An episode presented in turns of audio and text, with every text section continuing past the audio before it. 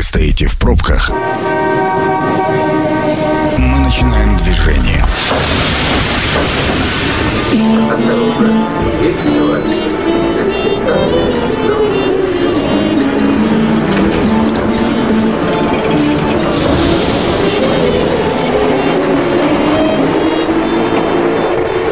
Метро.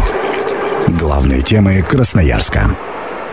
Добрый вечер. Это действительно метро. Меня зовут Анна Прохорова. Сегодня у нас огромный вопрос. Если бы вы видели студию, если бы радио показывало, то мы вот сейчас внутри как будто а, в каком-то оперативном штабе. Здесь, значит, огромное количество бумаг э, с цифрами, какими-то аргументами. Сейчас мы будем к ним подбираться. Мы обсуждаем сегодня текущую обстановку с коронавирусом в Красноярском крае. У меня в гостях Бичулина Марина Юрьевна, заместитель министра здравоохранения Красноярского края. Марина Юрьевна, добрый вечер. Здравствуйте. А, и э, Крижановская Елена Владимировна, заведующая эндокринологическим центром Красноярской межрайонной поликлиники номер 5. Добрый, Добрый вечер.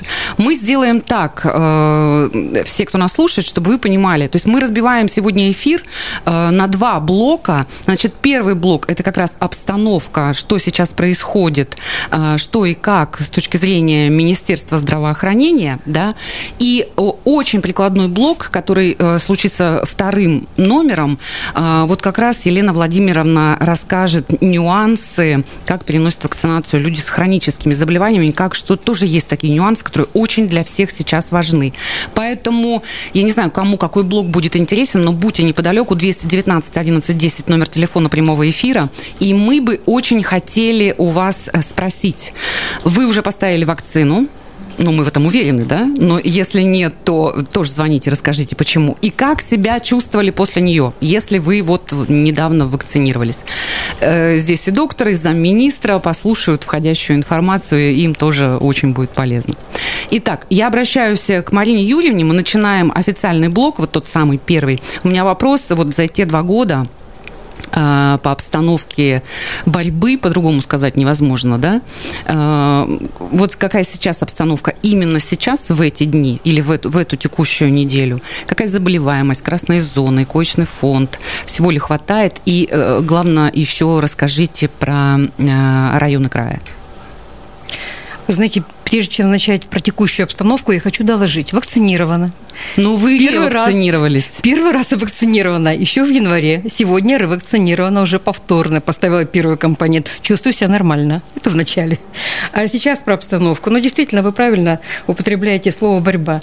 Первый раз, первый случай новой коронавирусной инфекции у нас поступил в БСМП в ночь с 15 на 16 марта. Дату помним все, хочу вам сказать. Все называют ее совершенно в лед.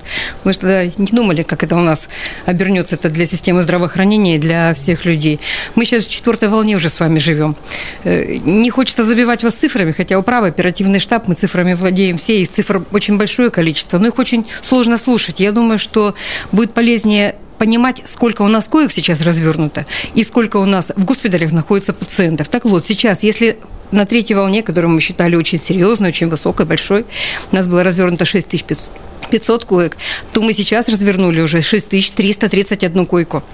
И занятость коечного фонда 84%. То есть у нас в госпиталях сейчас лежит 5329 пациентов. Из них на аппаратах искусственной вентиляции легких почти 300 пациентов. Но кроме этого, не все же лежат в стационарах. Еще на амбулаторном звене у нас лечение проходят 19 245 пациентов. То есть достаточно большое количество пациентов в настоящее время страдают новой коронавирусной инфекцией. Большое количество страдает их осложненной формой коронавирусной инфекции. Это пневмония чаще всего и прочие осложнения. Я же правильно понимаю, Марина Юрьевна, вы сейчас сказали именно про э, занятость э, коечного фонда, ну вот везде, да, в, в разных... Совершенно верно, по а краю. Еще ведь есть статистика легкой формы, кто э, лежит дома?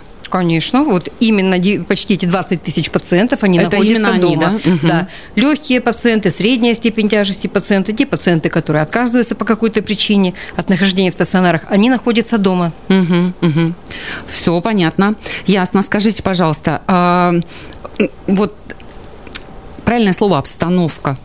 Это история, наверное, про врачей. Да, конечно. Вы же понимаете, что у нас как врачи, так и койки, они ни откуда не взялись и никуда не делись. Это врачи, которые раньше работали, выполняя свой обычный профессиональный долг. Ургентная служба, плановая служба. И госпиталь, те койки, тут наш коечный фонд, это же тоже были раньше койки, которые занимались, на которых лежали пациенты другого профиля. И мы, разворачивая койки, понятное дело, в последнюю очередь мы стараемся задействовать специализированные койки, нейрохирургические, эндокринологические, хирургические койки. Но, тем не менее, если приходит такая необходимость, конечно же, мы принимаем какие-то решения. Понятно, что службу мы не оставляем без помощи, но эти койки все равно заходят и являются койками э, временного инфекционного госпиталя. Врачебный и вообще дефицит медицинского персонала – это абсолютно ни для кого не тайна. Все все время постоянно слышат, что у нас недостаточное количество медицинского персонала. И поэтому сейчас у нас большой нагрузкой работают медицинский персонал как в красной зоне, как в инфекционных госпиталях, также на и амбулаторном этапе.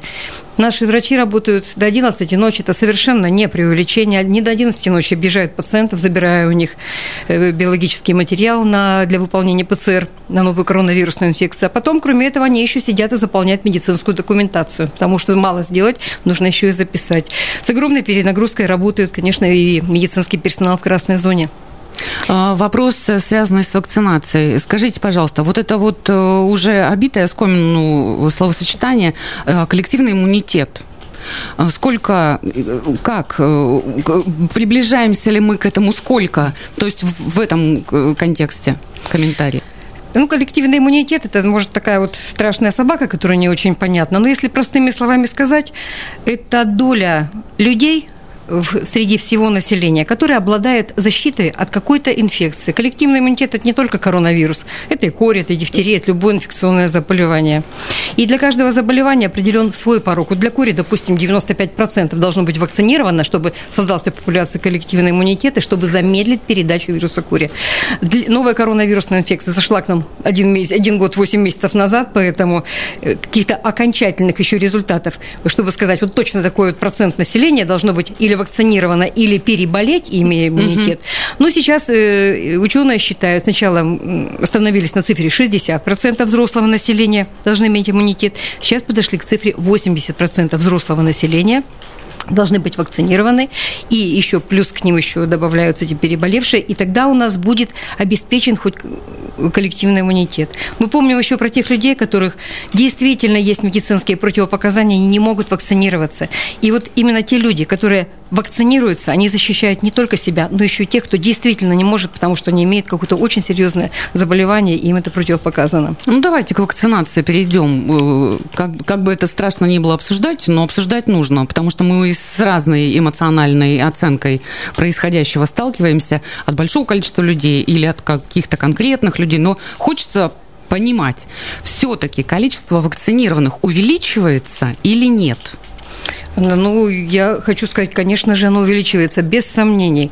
Когда мы начинали, вы все прекрасно помните, что у нас был недостаток вакцины. Была какая-то определенная прослойка очень активного населения, правильно настроенного, которое хотело вакцинироваться, но нам на этот темп, который было необходимо, просто не успевали производить вакцину. Сейчас ситуация другая. Сейчас вакцины у нас достаточно, вот просто достаточно и на уполномоченном складе, и на складах медицинских организаций.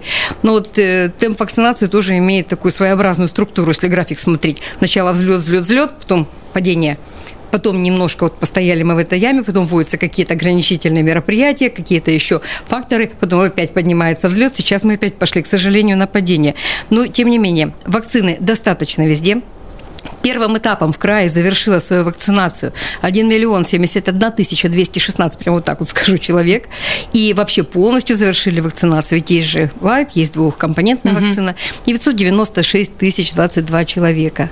Но это недостаточно, к сожалению. Это вакци... Я уже посчитала, там 80% нет. Совершенно неверно. Мы от плана вакцинации всего исполнили 59%. К сожалению, поэтому уровень коллективного иммунитета у нас недостаточный.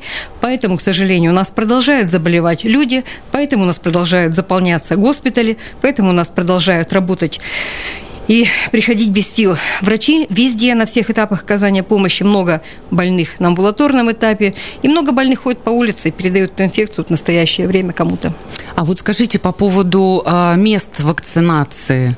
Это же тоже организация, э, ну какая-то, не, не, неправильно сказать, стихийная, оперативная, да, каких-то мест. Где сейчас какие-то дополнительные э, есть возможности у людей? У нас большое количество пунктов вакцинации, с этим совершенно нет проблем. В каждой точке есть доступность вакцинального пункта. Для удобства людей мы открыли пункты вакцинации вне больничной, это в торгово-развлекательных центрах, угу. медпункт э, ЧУС РЖД. Ну, опять же, все волнообразно. Когда-то густо, когда-то пусто. Был период, когда совершенно там мы уже прямо думали, может быть, уже потребность пропала. Сейчас вернулись люди в эти вакцинальные пункты, вот э, вне больничной, как я сказала. Поэтому нет проблем ни с доступностью, ни с вакцинами. А э, вот эта информация о том, что какие-то движущиеся пункты... А, мобильные. Да, мобильные. Мобильные.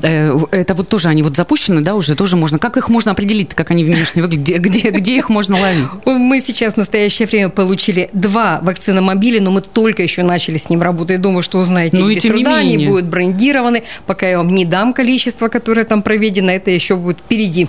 Угу. Есть какие-то нюансы, вот, которые бы вы хотели сказать как э, чиновник в сфере здравоохранения? Вот что у вас э, самые больные темы какие?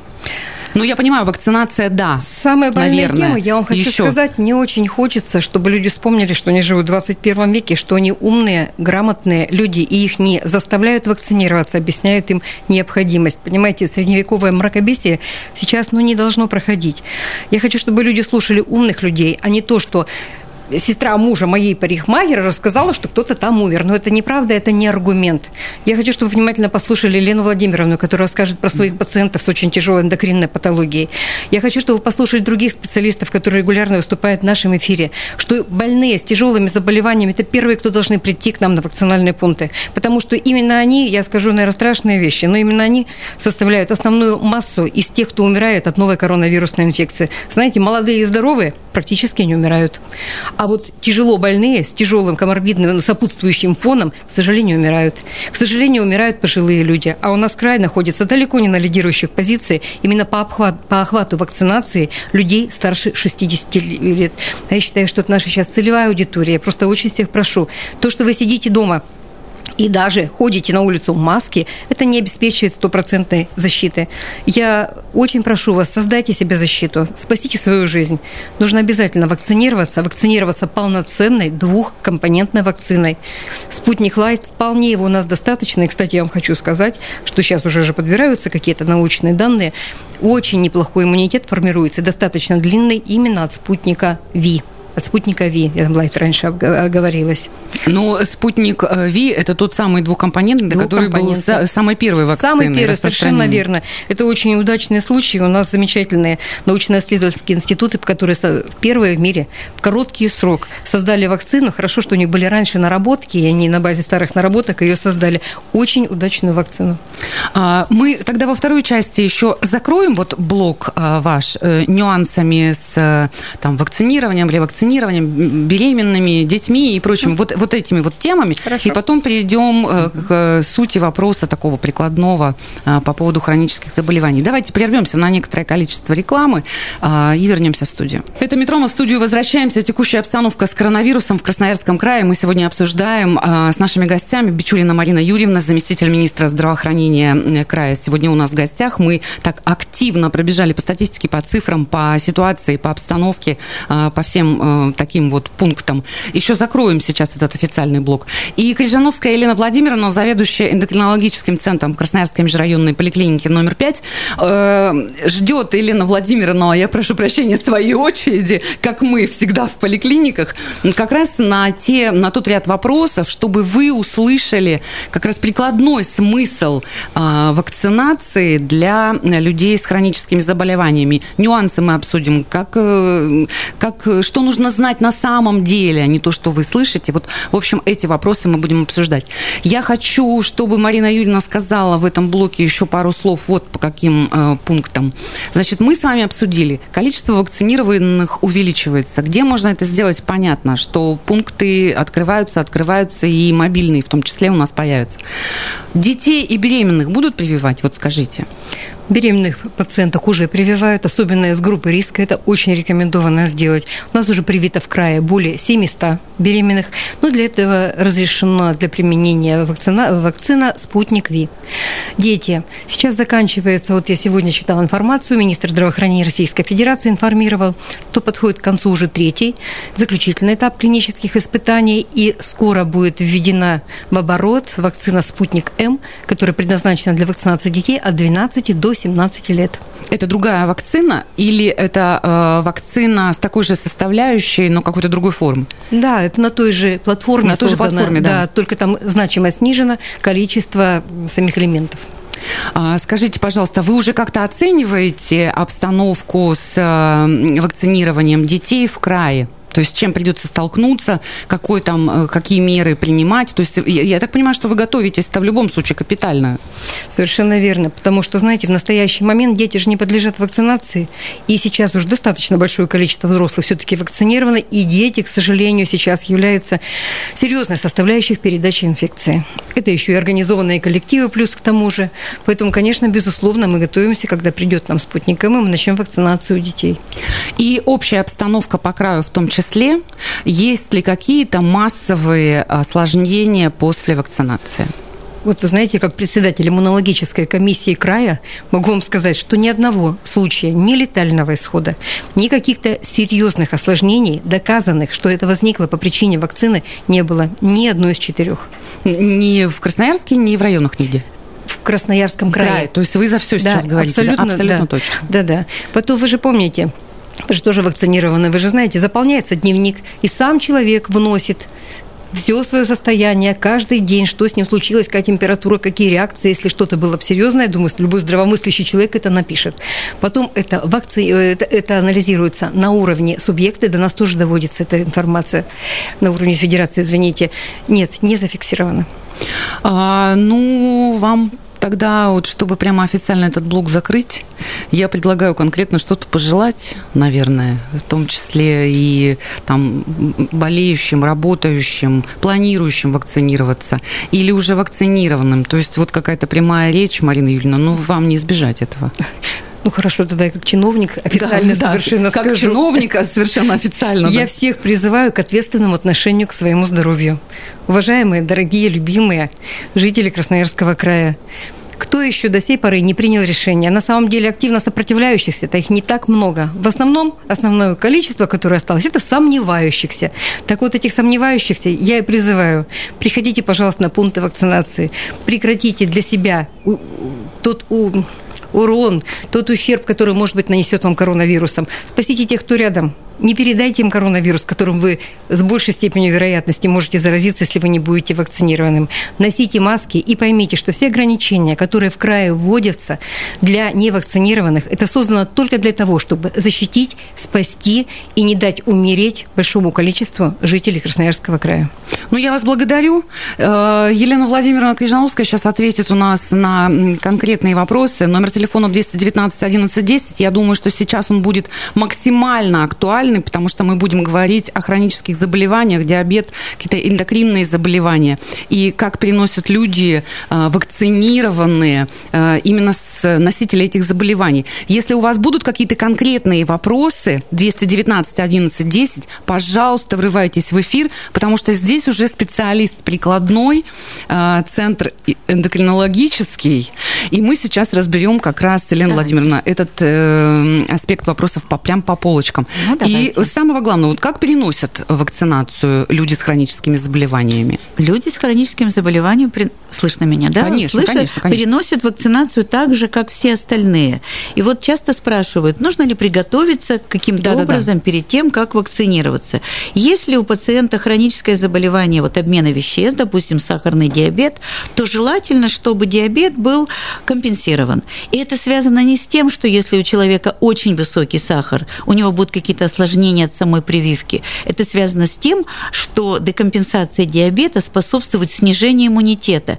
И значит, не будет того ответа на прививку, который должен наступить. Именно... Ну, то есть антитела не будут да, вырабатываться? Не, не антитела, ведь антитела – это гуморальный иммунитет. Есть еще клеточный иммунитет. Mm-hmm. Мы о нем не так много говорим. Человек у которого обмен веществ компенсирован, имеет более стабильную иммунную систему, имеет более оптимальный иммунологический ответ. Давайте послушаем телефонный звонок. Внимание! Мнение сверху. Алло, добрый вечер. Как вас зовут? Здравствуйте, меня зовут Юлия. Подскажите, пожалуйста, такой вопрос. А, где в Красноярске можно привиться вакциной Ковивак? Это, видимо, Марине Юрьевне вопрос прилетел сейчас. Да. Юлия, в край действительно поступает 4 вакцины. Куевак э, в удельном весе занимает меньше всего поставок Красноярский край. Сейчас на остатках практически Ковивака не осталось. Но по иммунитету я вам могу сказать, спутник Ви, вот это вот то, что лично я предпочла и первый раз, и второй раз. Достаточный иммунный ответ и очень... Я не болела, кстати. А он как-то стихийно Ковивак распределяется по Конечно, местам? не стихийно. Не конечно. стихийно, да? Он нет, как... нет. Он распределяется э, с учетом и прикрепленного населения, и с учетом условий хранения. Угу, все понятно. Практически давно уже поставок в край не было. Угу. Все понятно. Возвращаемся к Елене Владимировне mm списку вопросов, э, связанных с людьми с хроническими заболеваниями. Э, чем для них опасен ковид? Ну, это какие-то сек... особенности? Да, не секрет, что тяжелее всего болеют э, ковидом и имеют самое тяжелое, самый большой процент осложнений пациенты, страдающие ожирением и сахарным диабетом. Угу. Вот представьте, тяжелое течение заболевания, поражение легочной ткани. Человек должен лежать на животе почти сутки. И вот если у пациента ожирение, он и так храпит, обычно, а здесь ему дышать тяжело, он задыхается те, кто перенесли ковид, люди с ожирением, они готовы каждый день кричать, выходить на улицу, прививайтесь, прививайтесь, прививайтесь. У пациентов с сахарным диабетом диабет практически всегда декомпенсируется. Угу. Особенно, если им необходима кислородная поддержка, и если им необходимо введение системных глюкокортикостероидов, дексаметазона, преднизолона, диабет декомпенсируется в разы. И эти люди после выписки из стационара мы, большинство из них выписываются, все равно переходят в разряд декомпенсированных больных с диабетом. Им постепенно снижается глюкокортикостероиды, им часто добавляется в лечение инсулин, поэтому на сегодняшний день мы были уверены, что как только наступила эпидемия, как мы стали говорить о том, что диабетики болеют тяжело и умирают чаще, чем не диабетики, мы были уверены, что все они тут же придут к нам, будут компенсировать диабет, будут осаждать наши кабинеты, но мы этого не увидели. Диабетики спрятались, они сидят дома, Главное, чтобы они ну, не ели Я думаю, сахар. что люди напуганы просто потому, что неполноценно не, не владеют да. информацией. Давайте послушаем еще телефонный звонок. Давайте. Алло, добрый вечер. А, добрый вечер, меня зовут Никита. Подскажите, пожалуйста, вопрос больше к эксперту по эндокринологии. У да. меня хронический ауто, э, аутоиммунный тиреоидит. С этим заболеванием меня да. не взяли ни в армию, ни в дальнейшем потом в э, еще одну организацию. Хорошо. Э, в чем вопрос, Никит? Да. А, вопрос в следующем. Будет ли какие-либо последствия у меня от, собственно, прививки и возможно ли прививаться мне с данным заболеванием? Это первая часть вопроса. Вторая часть вопроса, если позволите, в сентябре болел болели всей семьей. У меня, получается, симптомы были у первого, затем э, через три дня буквально такие же симптомы появились у супруги. У супруги тест положительный, у меня при нахождении в одном помещении, то есть при том, что первый заболел, ПЦР три раза, ПЦР отрицательный. И по факту сейчас при мне нету ни прививки, ни перенесенного официального заболевания. Понятно, да. QR-кода. И по факту я как бы никуда не могу ходить. Понятно. И хроническое заболевание, никуда вы не можете ходить. Сейчас мы все узнаем у э, Елена Владимировна. Ну вот смотрите, если мы возьмем инструкцию к, вакцине «Спутник Ви», то там написано «осторожности при аутоиммунных заболеваниях». Не противопоказаний, а именно с осторожностью. Но нужно сказать, что в данном случае производители имели в виду не аутоиммунный тиреидит как таковой, они имели в виду те аутоиммунные заболевания, которые на сегодняшний день лечит данный пациент либо большими дозами глюкокортикостероидов, преднизолоном, дексаметазоном, а есть такие люди, или получают иммунодепрессанты, потому что многие аутоиммунные заболевания, допустим, системная красная волчанка, лечатся иммунодепрессантами. И здесь не думают о том, что аутоиммунный тиреидит обострится. У него, кстати, нет обострений, а думают о том, что иммунитет не будет формироваться. Угу. У человека, который получает иммунодепрессанты, не формируется полноценный иммунитет. Он может прививаться хоть каждый месяц. Понятно. А если мы будем мониторировать антитела, они не будут нарабатываться. Ну, то есть, Никите, что бы вы ответили? Я а бы ответила Никите, что с точки зрения врача-эндокринолога мы не считаем аутоиммунный тиреидит или зоб Хашимота, второе его название, серьезным, угрожающим жизни заболеванием. Это то заболевание, которое у небольшого процента пациентов, менее 3%, да, приводит к, к, гипотериозу, снижению функции щитовидной железы. Снижение функции щитовидной железы, гипотериоз прекрасно лечится, прекрасно контролируется, дешево стоит в лечении, препараты всегда доступны, мониторирование уровнем ТТГ тоже доступно в поликлиниках, платно, бесплатно, в любых центрах. Поэтому опасаться аутоиммунного тиреидита как заболевания, которое приведет к каким-то серьезным последствиям, не нужно. И я всегда показываю пациентам на английском языке, правда, отпечатанную ну, листовку Европейской тиреологической ассоциации. Там написано, что ни одно из заболеваний щитовидной железы, ни йод дефицитный, да, узловой зоб, допустим, э, диффузный зоб, не аутоиммунный, как как болезнь Грейвса, Понятно. как гипотереоз не является противопоказанием. Угу. Вакцинируйтесь, Никита. Что касается вот вашего отрицательного ПЦР, ну вот я недавно, я переболела когда-то ковидом и недавно болела другим заболеванием, наверное, тяжелым ларингитом. Я хочу сказать, что ларингитом я и бронхитом болела много тяжелее, чем ковидом. Вот, хотя угу. сдала ПЦР, ПЦР был отрицательный. Если ПЦР был отрицательный, вряд ли вы болели ковидом. Ну, можно было тогда посмотреть иммуноглобулины класса М. Никита, да, но зачем? Вакцинируйтесь, Никита, не бойтесь аутоиммунного э, тиреидита. Давайте еще один телефонный звонок примем. Алло, добрый вечер, мы вас слушаем. Добрый вечер, меня зовут Андрей. У меня такой вопрос. В мае месяце я вакцинировался вакциной «Спутник Ви». Вот прошло полгода. Мне нужна сейчас в данный момент ревакцинация или нет? И каким препаратом? Андрей, мы с вами э, примерно в одной упряжке. Я тоже в мае, вторая была в начале июня, и у меня стоит э, план э, ревакцинации в декабре. Я тоже пока не знаю, правильно ли я решила или неправильно, и каким э, препаратом не вакцинироваться. Вот сразу нам ответьте вместе с Андреем. Да, в самом начале, когда мы разбирались, когда же ревакцинироваться, чего же отсчитывать в конце концов, пришли к такому выводу, что нужно ревакцинироваться от второй вакцины, отсчитываем 21 день на формирование формирования иммунитета и 6 месяцев от этого дня. Ну и что, значит, не в конце декабря, угу. а каким э, препаратом? Э, препараты.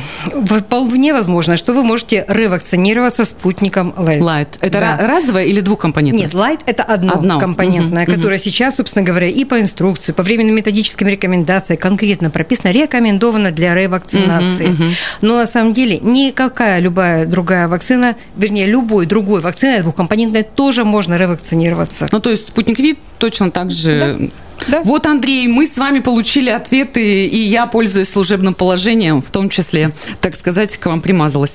Так, значит, мы возвращаемся к Елене Владимировне. 219 11 10. Можно, наверное, еще один вопрос какой-то задать. Если у вас есть вопросы, как раз что-то связано с хроническими заболеваниями, с вакцинацией, чтобы Елена Владимировна ответила. А, по поводу, где можно получить консультацию? Консультацию вы можете получить бесплатно в нашем эндокринологическом центре пятой поликлиники по адресу Ленина 43. У нас есть регистратура. Конечно, нужно записываться. Если все вдруг прибегут одновременно, мы вряд ли справимся. Поэтому 2 34 03 02. Наверняка мы... люди, конечно, будут задавать да. вопросы по поводу вот этой подготовки, что делать. Да. И консультация, наверное, будет вот как да. раз на Мы работаем тему. в системе ОМС. Вы приходите с полисом, с паспортом. У нас все грамотные специалисты. Я хочу сказать вот что. Многие пациенты отождествляют прививку с болезнью, они считают, что прививка это, это какой-то да, это угу. какой-то мини-ковид. Угу. И вот при этом начинает, что мне делать после прививки? Может быть, мне попить, попринимать препараты, которые влияют на свертываемость? Не нужно. И вот та небольшое повышение температуры, у кого-то увеличение лимфатических узлов, которое может быть после прививки. Чаще всего, и я так думаю, я вот бы связала не с тонким компонентом, белком самого вируса э, ковида, да. а с белком, с носителем, с аденовирусом, потому что мы чаще встречаемся с аденовирусом, и вот многие из нас на аденовирусную инфекцию имеют либо повышение температуры до субфибрилитета, либо припухание лимфоузлов, и вполне возможно, что вот эти небольшие, эти побочные эффекты, они у кого-то встречаются, и я бы сказала, чаще у молодежи, это, это эффекты на аденовирус, который является платформой для... Елена Владимировна, вам нужно да. было полтора часа эфира, я так понимаю. еще один телефонный звонок, давайте посвятим. Алло. А, да, здравствуйте. Мужчины в основном спрашивают. Да, мужчины, да. да. да. Как вас зовут? Евгений меня Пожалуйста, зовут. Евгений. Подскажите, пожалуйста, вот мы в прошлом году болели всей семьей, я, супруга и ребенок. Э, первая заболела супруга, ей поставили диагноз бронхит. Далее заболел я и ребенок. У нас взяли тест на, э, тест на ковид, ПЦР-тест, он был положительный. Соответственно, у супруги взяли только через две недели ПЦР-тест, у нее был уже отрицательный. В чем вопрос, Хотя Евгений? Она болела тяжелее всех. Она болела, э, она болеет диабетом, ну, она перенесла тяжелее всех, ну, как бы нормально, все обошлось. В чем вопрос и еще раз? Э, Что у нее высокий узнать? титр антител. Да. Для чего ей прививаться, если прививки ставят для того, чтобы были вырабатывались антитела? Угу. Зачем прививаться, если высокий титр антител? Хорошо, спасибо большое. Смотрите, иммунитет... У это, нас одна минута. Иммунитет – это не только антитела. Иммунитет бывает клеточный, а антитела – это иммунитет гуморальный. Наличие титра антител не говорит о том, что сформировался полноценный иммунитет. А если ваша супруга болеет сахарным диабетом, то риск тяжелого течения у нее достаточно высокий. Вашей супруге, вашей семье нужно прививаться в первую очередь. Угу. Ну вот, собственно, я э, то же самое углубилась в этот вопрос, когда систематически все-таки взвешивала э, антитела специально, да, и они максимально всегда на высоком уровне, но тем не менее мысль о том, что надо ревакцинироваться, я держу на контроле. Я прям считаю, или с первой вакцины считать, или со второй. Хорошо, что сейчас э, да. выяснили этот вопрос. Огромное спасибо. У меня сегодня в гостях э, Бичурина Марина Юрьевна, заместитель министра здравоохранения Красноярского края. Огромное количество вопросов мы по цифрам, по обстановкам выяснили. И Крижановская Елена Владимировна, заведующая эндокринологическим центром Красноярской межрайонной поликлиники номер 5. Здесь была максимально прикладная часть. Я думаю, что вас нужно будет приводить в эфир, Елена Владимировна, еще э, разок 5, 6 или 7 и часа по полтора, чтобы вот так вот прямо вы отвечали на все звонки наших слушателей. Всем здоровья, вакцинируйтесь, дорогие наши радиослушатели. Э, с вами была Анна Прохорова, услышимся. Метро на сегодня закрывается.